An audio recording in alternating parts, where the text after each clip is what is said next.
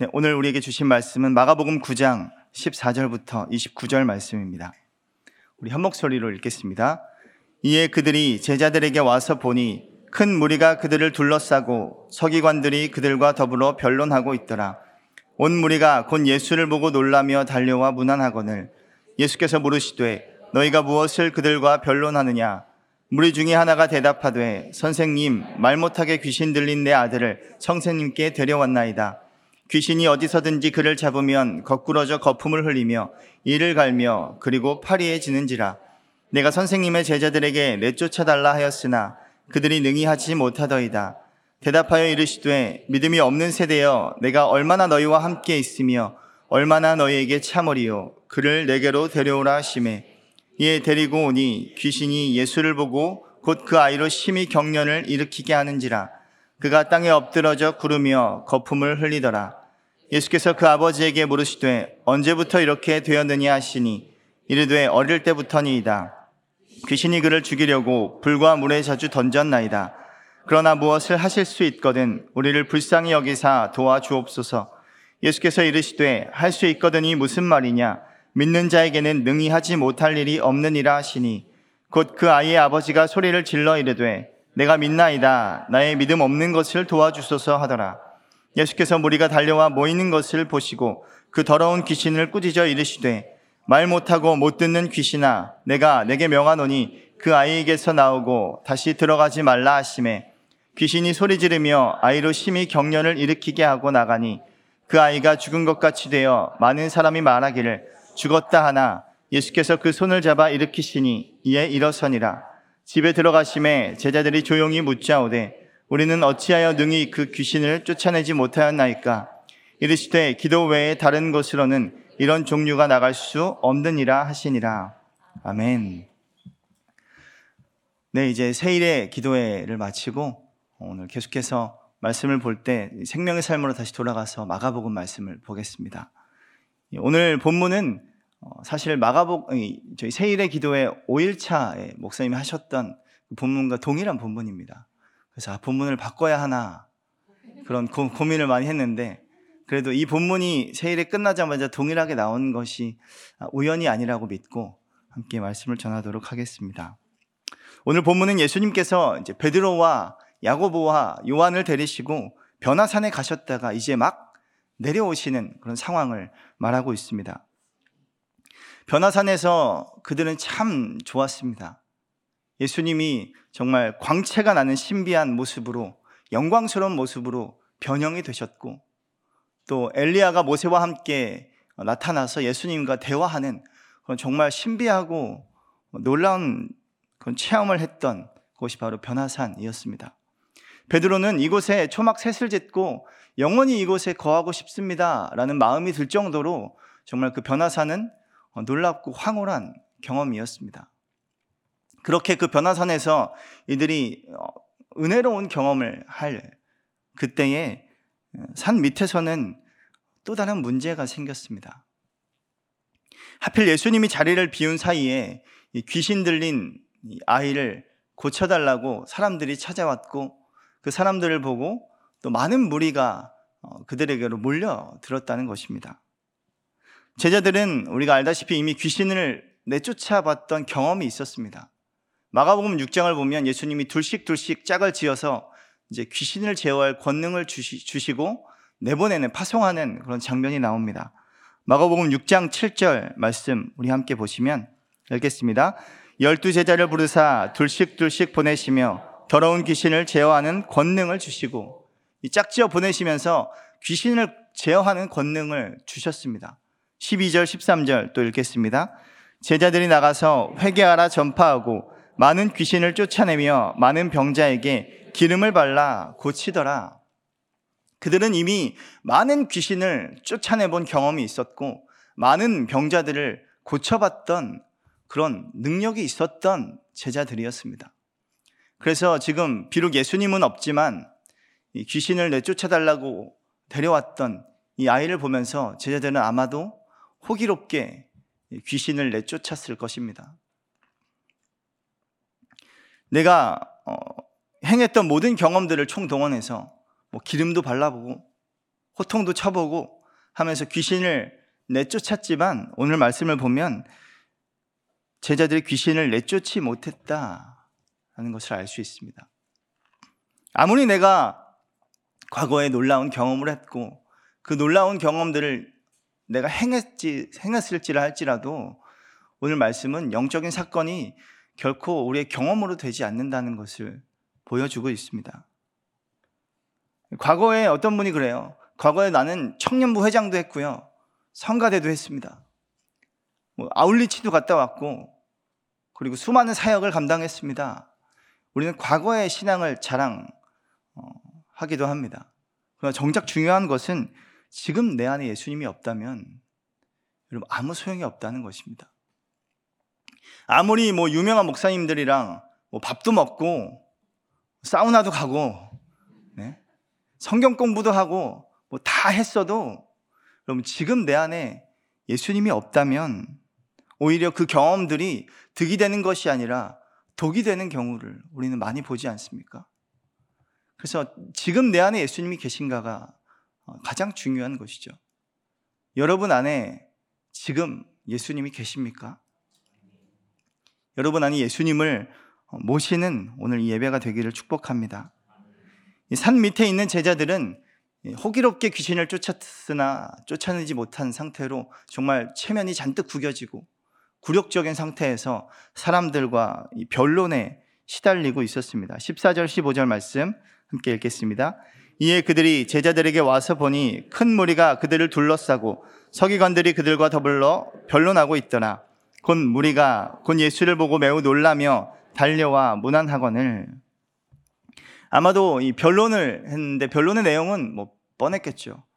이 아이의 뭐 귀신 들림이 아버지의 죄 때문인가? 아니면 이 아이의 죄 때문인가? 뭐 이런 변론. 그리고 예수님이 귀신을 쫓아내는 것이 뭐 귀신의 능력을 빌려오는 것인가? 아니면 하나님의 능력인가? 뭐 지금 예수님이 없는 것이 혹시 귀신을 못 쫓아내서 도망간 것은 아닌가? 뭐 여러 가지 변론을 하고 있었겠죠. 그때 마침 예수님이 어, 산 밑으로 오셨습니다. 예수님이 오시자 온 무리가 이 변론을 하다가 멈추고 예수님께로 달려가는 모습을 볼 수 있습니다. 매우 놀라며 달려와 예수님께 문안했습니다. 이 온 무리가 몰려들었던 목적은 오늘 말씀을 보면 오직 예수님이었다는 것을 알 수 있습니다. 뭐 흥미로운 주제의 변론과 제자들이 쫓아내는 귀신 이런 게 문제가 아니라 예수님을 보기 위해 왔다는 것이죠. 제자들이 아무리 잘난 체 하며 그들 앞에 섰을지라도 그 제자들은 대단한 착각이었다는 것을 알 수 있습니다. 아, 혹시 날 보러 왔나? 여러분, 우리가 신앙생활을 하다 보면 어쩌면 이런 대단한 착각 속에 빠질 때가 많습니다. 복음을 전하고 내가 사역과 여러 일들을 하고 사람들이 회복되고 뭐 교회에 나오고 살아나는 것들을 보면 아, 내가 잘해서 내 공로로 내 덕에 일이 이루어진 줄로 우리는 착각할 수 있다는 것이죠. 어쩌면 저 같은 목회자들이 이런 착각에 시달릴 확률이 더 높습니다. 사람들이 좀 몰려오고 오늘 굉장히 많이 오셨는데 아, 날 보러 왔나? 이런 착각에 시달리는 거죠. 하지만 저는 절 보러 오지 않았다고 잘 알고 있습니다. 왜냐면 지금 이미 유튜브에서는 제가 나오자마자 많은 사람들이 채널을 돌렸을 거예요.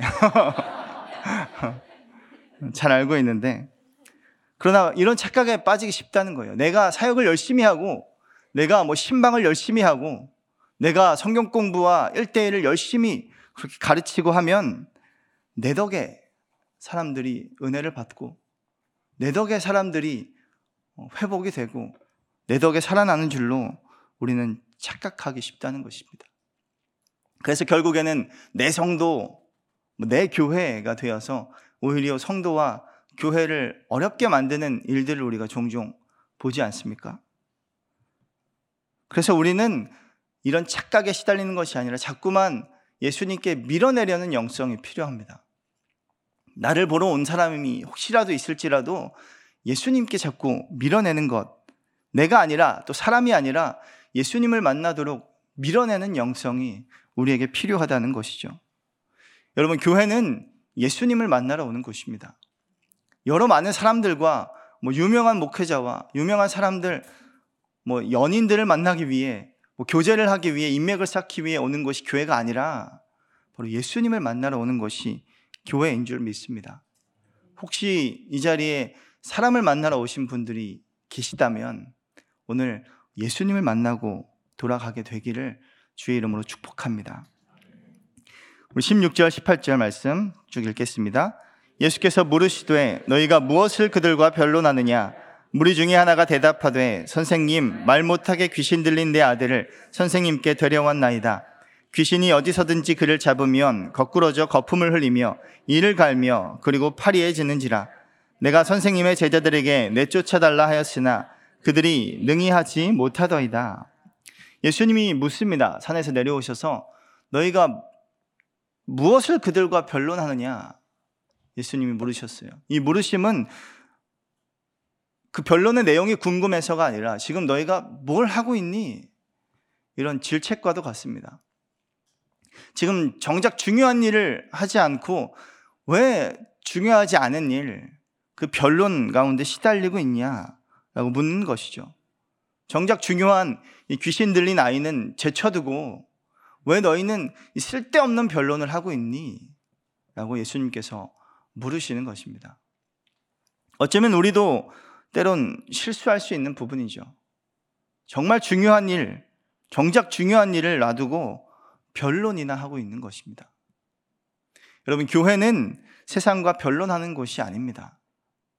교회는 세상과 뭐 논리와 이성과 변증과 논쟁으로 싸우는 것이 아니라는 것입니다. 교회는 세상을 사랑하신 하나님의 사랑으로 똑같이 세상을 품고 사랑하는 곳, 그것이 교회입니다. 그러므로 우리는 변론하지 않아요. 말로 싸우지 않습니다. 세상을 논리와 이성으로 이겨먹으려고 하지 않는다는 것이죠. 교회는 어, 변명하고 변론하고 논증하는 것이 아닙니다. 왜냐하면 성경이 그렇게 기록하고 있기 때문에 그래요. 성경은 결코 뭐 변, 변론하거나 논증하는 책이 아닙니다. 그냥 선포할 뿐이죠. 우리가 창세기 1장 1절을 보면 태초에 하나님이 천지를 창조하시니라 선포합니다. 태초가 언젠지, 천지가 어디서부터 어딘지, 뭐 어떻게 누가 무엇을 왜 창조했는지 설명하지 않습니다. 그냥 하나님께서 태초에 천지를 창조하셨다. 그 사실을 선포할 뿐이죠. 우리는 자녀에게 내가 너의 아빠라는 사실을 증명하지 않습니다. 뭐 친자 확인서를 떼오고 DNA 유전자 검사를 가져와서 내가 이래서 네 아빠야 그러지 않고 그냥 아빠 해봐 아빠야 라고 선포할 뿐이죠. 그게 사실이기 때문에 그렇습니다. 예수님은 오늘 무엇을 변론하고 있느냐라고 그들에게 물으심을 통해서 무엇이 본질인지 알지 못하느냐 우리에게 말씀하고 있는 것입니다. 정작 중요한 일, 아니, 가장 중요한 일, 우리가 해야 할 일이 무엇인지를 어, 우리의 시선을 돌려서 다시 보게 하는 것이죠. 19절, 20절 두 절 읽겠습니다. 대답하여 이르시되 믿음이 없는 세대여 내가 얼마나 너희와 함께 있으며 얼마나 너희에게 참으리요 그를 내게로 데려오라 하심에 이에 데리고 오니 귀신이 예수를 보고 곧 그 아이로 심히 경련을 일으키게 하는지라 그가 땅에 엎드러져 구르며 거품을 흘리더라. 예수님이 오늘 이 변화산에서 내려오신 이유, 그곳에서 계속 살고 싶을 정도로 좋았지만 내려오신 이유는 예루살렘에 입성하기 위함이었습니다. 즉, 십자가를 지러 가야 하기 때문에 내려오신 것이죠. 이제 십자가의 길로 걸어가야 하는 마지막 발걸음만 남아 있습니다. 그러나 제자들은 지금 그 마지막 순간, 마지막으로 치닫는 이 절정의 순간에도 여전히 귀신을 뭐 쫓아내기는 커녕 쓸데없이 사람들과 변론하고 있고 지금 죽어가는 귀신, 귀신 들려서 죽어가는 그 아이를 아무도 신경 쓰지 않고 그 변론에 집중하는 뭐 서기관들과 수많은 무리들을 예수님이 질책하시며 그들의 시선을 돌려놓는 것을 볼 수 있습니다. 그렇게 중요한 일을 제쳐두고 쓸데없는 일을 하는 그 사람들을 향해서 예수님의 진단이 무엇이냐면 바로 믿음이 없는 세대요. 예수님이 이렇게 진단하는 겁니다. 믿음이 없는 세대예요. 지금 이스라엘은 100%가 예수님을 믿, 아, 하나님을 믿는 사람들입니다. 100%가 믿음이 있는 사람이에요. 모든 나라 사람들이 하나님을 알고 그분을 믿는 백성들이 바로 이스라엘이었습니다. 그런데 그들을 향한 예수님의 진단은 믿음이 없는 세대라는 것이죠. 예수님은 어쩌면 내 믿음에 집중하고 있는, 그 자기 믿음에 집중하고 있는 사람들의 시선을 옮겨서 우리가 무엇에 주목해야 하는지, 무엇을 바라보아야 하는지 어, 다시 한번 알려주고 계십니다. 그를 내게로 데려오라 말씀하시므로 이 변론하고 있는 현장의 시선을 그에게로 옮기게 하시는 것이죠. 그러자, 그러자 비로소 사람들이 죽어가는 한 영혼을 바라보게 됩니다. 어쩌면 예수님은 이 땅의 교회들을 향해서도 이렇게 말씀하실 수 있어요. 이 믿음이 없는 세대요. 너희가 정작 중요한 것을 바라보지 못하고 헛된 것에 그것이 전부인 양, 내 믿음에 집중하고 있구나. 내 믿음이 중요하고 그것이 너무 소중해서 저 죽어가는 한 영혼을 바라보지 못하고 있구나. 그렇게 우리에게 질책하고 있는 모습입니다.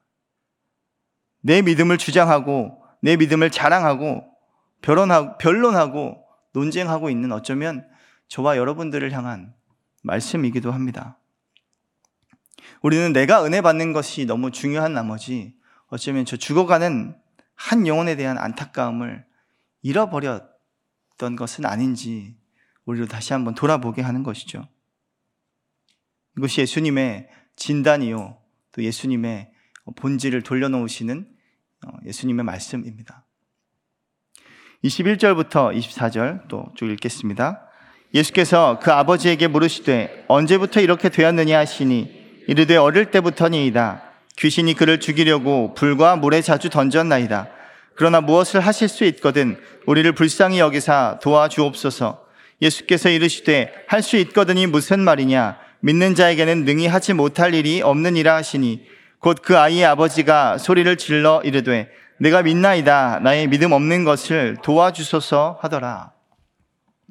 예수님은 그 아이가 언제부터 그렇게 되었는지를 질문하심을 통해서 어, 언제부터 되었는지가 궁금해서가 아니라 그 아이에게 사람들의 시선과 관심을 집중시키기 위함으로 물어보셨습니다. 그 아이는 어려서부터 귀신에 들려서 지속적으로 고통과 죽음의 위협에 시달리고 있었습니다. 아마도 그 아버지가 뭐 소위 용하다는 수많은 랍비들을 찾아다녔겠죠. 여기저기 찾아다녔지만 소용이 없었을 것입니다. 그래서 혹시나 예수님이면 고칠 수 있을까 하고 혹시나 하는 마음에 일말의 희망을 품고 찾아온 것입니다. 그런데 제자들 또한 예수님의 제자라고 하는 사람들 또한 능히 귀신을 쫓지 못했죠. 그래서 예수님께 말씀하십니다. 아마 이 앞서 제자들이 못 쫓았던 이런 경험 때문에 이런 말을 했는지도 모릅니다. 무엇을 하실 수 있거든 우리를 불쌍히 여기사 도와주옵소서. 혹시라도 할 수 있으면 한번 도와주세요. 그러자 예수님이 그의 기도를 고쳐주셨습니다. 할 수 있거든이 무슨 말이냐? 믿는 자에게는 능히 하지 못할 일이 없느니라. 어쩌면 우리의 기도도 이렇게 바꿔 주실지도 모릅니다. 혹시 주님 하실 수 있나요? 하나님 이것도 하실 수 있나요? 믿는 자에게는 능치 못함이 없느니라. 그런데 문제는 우리가 이 말씀을 너무 좋아하는 나머지, 너무 이 말씀이 좋은 나머지, 이 말씀만 딱 잘라서 액자에 걸어 놓기도 하고, 이 말씀만 딱 잘라서, 예, 주님 믿습니다. 주시옵소서. 이런 식의 기도를 들을 때가 많다는 것입니다. 어쩌면 잘못된 해석이죠. 우리가 착각해서는 안 되는 것은 우리의 믿음이 중요해서 우리의 믿음에 불가능이 없다는 것이 아니라 예수님께 불가능이 없다는 것입니다. 우리가 개신교에서는 이신칭의 교리가 굉장히 중요하죠. 믿음으로써 구원을 받는다라는 사실을 어, 오랫동안 강조해 왔습니다. 그도 그럴 것이 종교개혁이 일어나게 된 계기가 교회가 길을 잃고 타락했기 때문에 그렇습니다. 이 교회의 정재계를 흔들 만한 강력한 힘이 생기면서 교회가 타락의 길로 접어든 것이죠. 그래서 예수님이 한참 꾸짖으셨던 이 바리새인 그리고 서기관 그리고 사두개인 이런 대명사 같은 사람들처럼 이 교회 또한 로만 카톨릭이라는 대명사로 변질되어 버린 것입니다. 그래서 교황과 사제가 예수님 버금가는 위치에 올라가게 되었고 교회가 돈을 받고 면죄부를 팔면서 아 구원은 어쩌면 돈 주고 살 수 있구나 라는 잘못된 인식을 어, 가질, 갖도록 만들었습니다. 말씀과 은혜와 믿음은 온데간데 없이 그저 어, 돈으로 사고 팔 수 있는 구원의 개념을 만들어 놓은 것이죠. 그래서 종교개혁자들은 오직 말씀으로 그리고 오직 은혜로 또 오직 믿음으로 라는 말을 외치면서 종교개혁이 일어났습니다.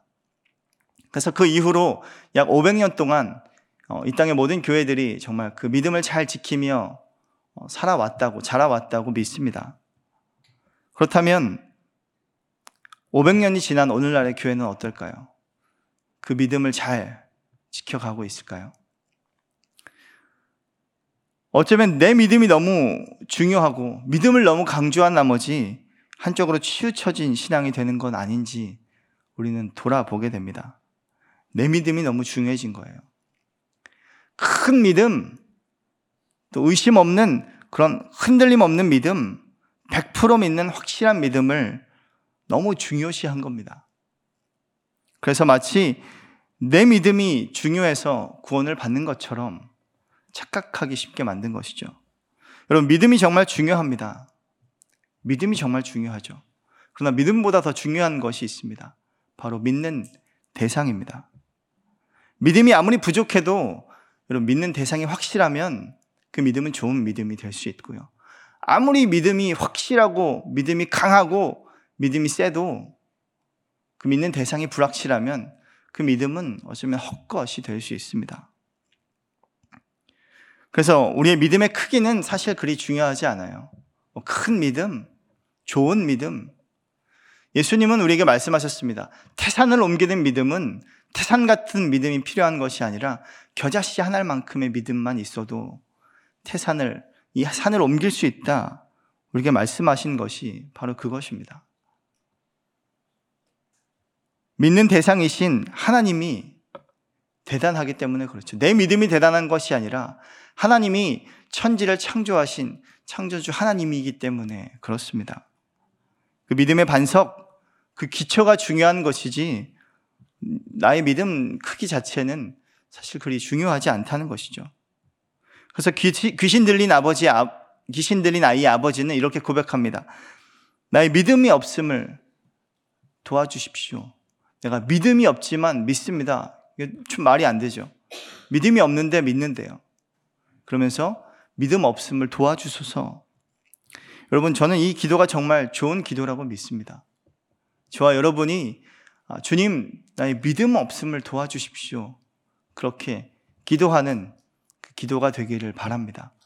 내 믿음이 너무 좋습니다. 내 믿음을 자랑하는 믿음이 아니라. 25절부터 27절 어, 계속 읽겠습니다.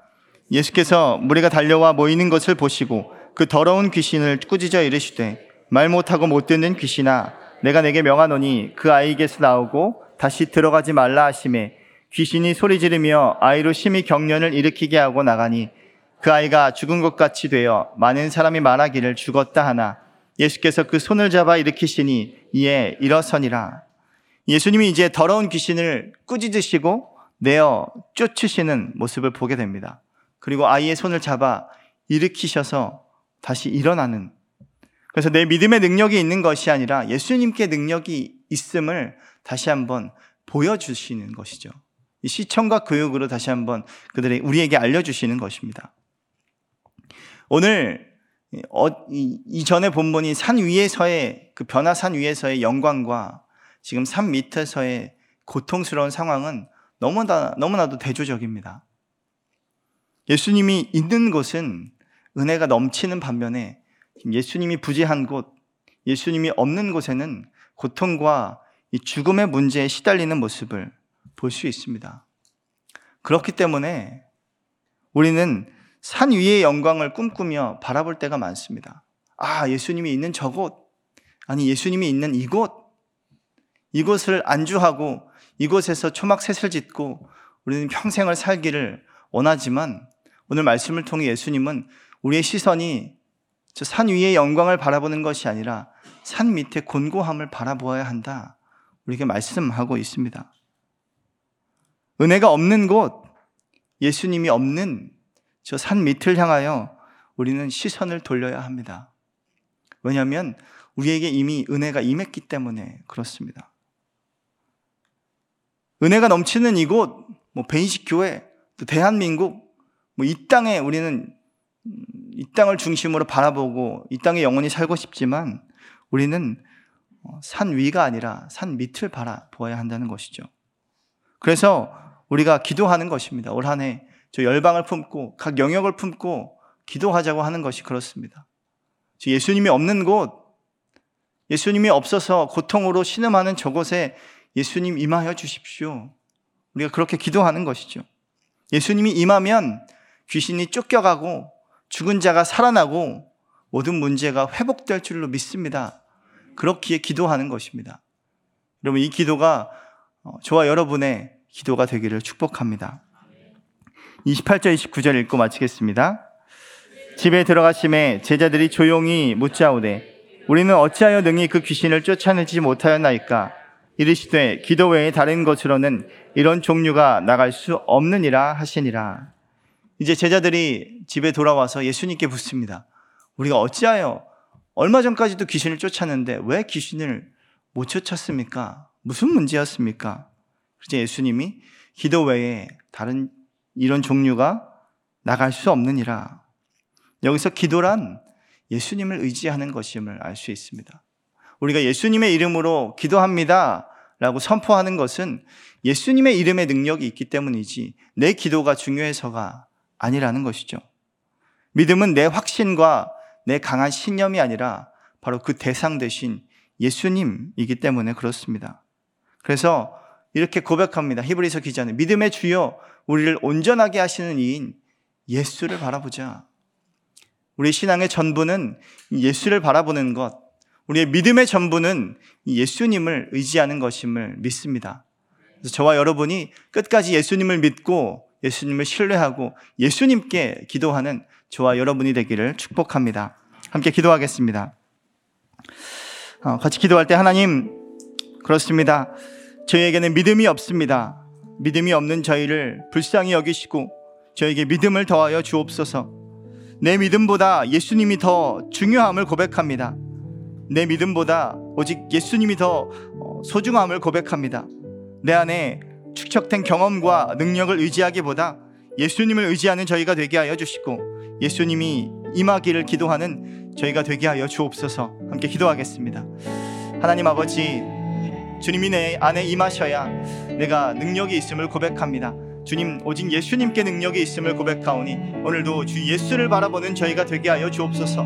나의 경험과 과거의 이력과 과거의 신앙을 자랑하는 모습이 아니라 주님 오늘 내 안에 임하신 예수님을 그, 주, 그 예수님을 어, 소중히 여기며 그 예수님을 간증하며 예수님을 고백하는 저희가 되게 하여 주셔서 주 예수 그리스도 주 예수님보다 더 귀한 분은 없음을 다시 한번 고백하고 선포하는 저희가 될 수 있도록 저희에게 믿음을 더하여 주옵소서. 믿음의 주여 우리를 온전하게 하시는 이는 예수님뿐임을 고백합니다. 나의 신앙도 아니고 나의 믿음도 아니고 나의 기도도 아니고 오직 예수님뿐임을 고백하오니 주님 내 안에 임하여 주시고 예수님 내 안에 역사하여 주시고 내 안에서 일을 시작하여 주옵소서. 또한 우리가 기도하기는 예수님이 없는 저것을 품고 기도하기를 원합니다. 주님 이 산 위의 영광을 바라보는 것이 아니라 산 밑의 곤고함을 바라보라 하셨사오니 하나님 오늘도 죽어가는 영혼들을 위하여 중보하는 예수의 이름으로 축복하는 저희의 기도가 되게 하여 주시고 저희의 삶이 될 수 있도록 하나님 저희를 인도하여 주옵소서 그래요 예수의 이름을 의지하여 예수의 이름으로 기도할 때 예수님께서 능력을 베푸시고 역사하심을 믿음으로 고백하는 저희 모두가 될 수 있도록 주님 은혜를 더하여 주옵소서 우리가 한 번 더 기도할 때 오늘은 이 이 시대 청년들을 위하여 기도합니다. 하나님, 이 시대 청년들이 창조주 하나님을 기억하게 하여 주옵소서. 청년의 때에 창조주 하나님을 알게 하여 주옵소서. 그래서 하나님께로 돌이키는 이 청년들이 되게 하여 주옵소서. 세상의 쾌락 속에서 기쁨이 없는 그 하루하루를 연명하는 인생들이 아니라 하나님 참 기쁨 대신 예수 그리스도를 만나며 그 기쁨의 충만함을 누리는 모든 청년들이 될 수 있도록 말씀으로 일어나게 하여 주시고 복음으로 일어나게 하여 주옵소서. 함께 기도하겠습니다. 하나님 아버지 오늘 이, 이 시대 청년들을 위하여 함께 기도합니다. 이 시대 모든 청년들이 말씀으로 복음으로 일어나게 하여 주옵소서. 일어나라 빛을 발하라 주님 말씀하셨사오니 이 새벽 이슬과 같은 청년들이 주님 앞으로 나올 수 있도록 믿음을 더하여 주시고 청년의 때에 창조주 하나님을 기억하라 말씀하셨사오니 그 하나님을 하나님 되게 하나님을 믿음으로 고백하는 청년들이 되게 하여 주시고 정말 기쁨이 없고 쾌락으로 가득 찬 이 세상에서 하루하루를 연명하며 그렇게 붙들려 살아가는 존재가 아니라 주님 중독에 이끌려 살아가는 존재들이 아니라 하나님 어, 우리에게 참 기쁨이 되시는 참 자유를 허락하시는 주 예수 그리스도로 인하여 기쁨과 성령의 충만함을 누리는 이 시대 청년들이 되게 하여 주옵소서. 오늘도 주님 이 시간도 방황하며 주님 그렇게 어, 방황하며 살아가는 청년들 가운데 주의 복음의 빛을 비춰주시고 복음의 능력이 임하게 하여 주셔서 그 청년들이 하나님을 알게 하여 주옵소서. 하나님 어, 하나님을 하나님께로 돌이키는 청년들이 되게 하여 주시고 어, 하나님 믿음으로 주님을 고백할 수 있도록 하나님 믿음으로 주님 앞에 나올 수 있도록 주님 믿음을 더하여 주옵소서. 주님 주님의 은혜를 간구합니다. 함께하여 주시옵소서. 또 마지막으로 열방을 위해 기도할 때 북한을 위해서 함께 기도합니다. 하나님 끊임없는 무기 개발과 또 불법 무기 수출에 집중하고 있는 저 북한 정권이 어, 그 모든 시선들이 죽어가는 국민들을 향하게 하여 주옵소서. 그리하여 북한 주민들이 자유와 인권을 누리게 하여 주시고 치유를 경험하게 하여 주시고 주의 말씀으로 주 예수님으로 인하여 살아, 살아나는 은혜를 주님 허락하여 주옵소서. 함께 기도하겠습니다. 하나님 저 북한 땅을 위해서 기도합니다. 주님 저 북한에 어, 과거의 영광이 있습니다. 주님 100년 전 어, 평양 대부흥 운동으로 그 땅이 주의 복음으로 가득 찼던 그때가 있습니다. 하지만 주님 어, 지금 그곳에는 주님이 없습니다. 지금 그곳에는 예수가 빠져 있습니다. 그러니 주님께서 그 가운데 임하여 주시고 역사하여 주셔서 하나님 그 모든 땅이 주의 땅으로 회복될 수 있도록 주님 도와주시옵소서. 그 모든 악한 정권이 무너지게 하여 주시고 그 사람들이 주님 굶어 죽고 죽어가는 영혼들을 향하여 주님 시선을 옮기게 하여 주시고 또 열방에 있는 모든 지체들이 믿음의 사람들이 저 북한에 죽어가는 영혼들을 향하여 주님 기도하게 하여 주셔서 저 영혼들이 살아나게 하여 주옵소서. 주님께로 돌이키게 하여 주옵소서. 예수의 이름으로 살아나고 주님 귀신이 쫓겨가며 생명이 회복되는 역사 일어나는 역사 가 주님 일어날 수 있도록 주님 도와주시고 주께서 함께하여 주시옵소서. 저 모든 북한의 불법 무기와 불법된 악한 일들이 무너지게 하여 주시고 하나님의 선하시고 놀라우신 계획들이 다시금 세워지는 은혜를 허락하여 주시옵소서. 주님. 하나님 오늘도 내 믿음이 중요해서 내 교회와 내 신앙과 나의 삶의 자리만을 바라보는 그런 시선이 아니라 어, 저 죽어가는 영혼들, 제 열방에 예수님이 없는 곳, 그곳을 향하여 시선을 돌리는 저희가 되게 하여 주셔서 믿음의 주여 우리를 온전케 하시는 예수님을 바라보고 예수님의 이름으로 기도하는 저희 모두가 되게 하여 주옵소서. 이제는 우리 주 예수 그리스도의 은혜와 하나님 아버지의 사랑과 성령님의 교통하심이 이제 내 믿음보다 더 중요하신 예수 그리스도 그분을 바라보기로 결단하며 그분의 시선으로 이 땅을 품기를 고백하는 이 자리에 있는 모든 백성들 머리 위에 이제로부터 영원까지 함께 하시기를 간절히 축원하옵나이다. 아멘.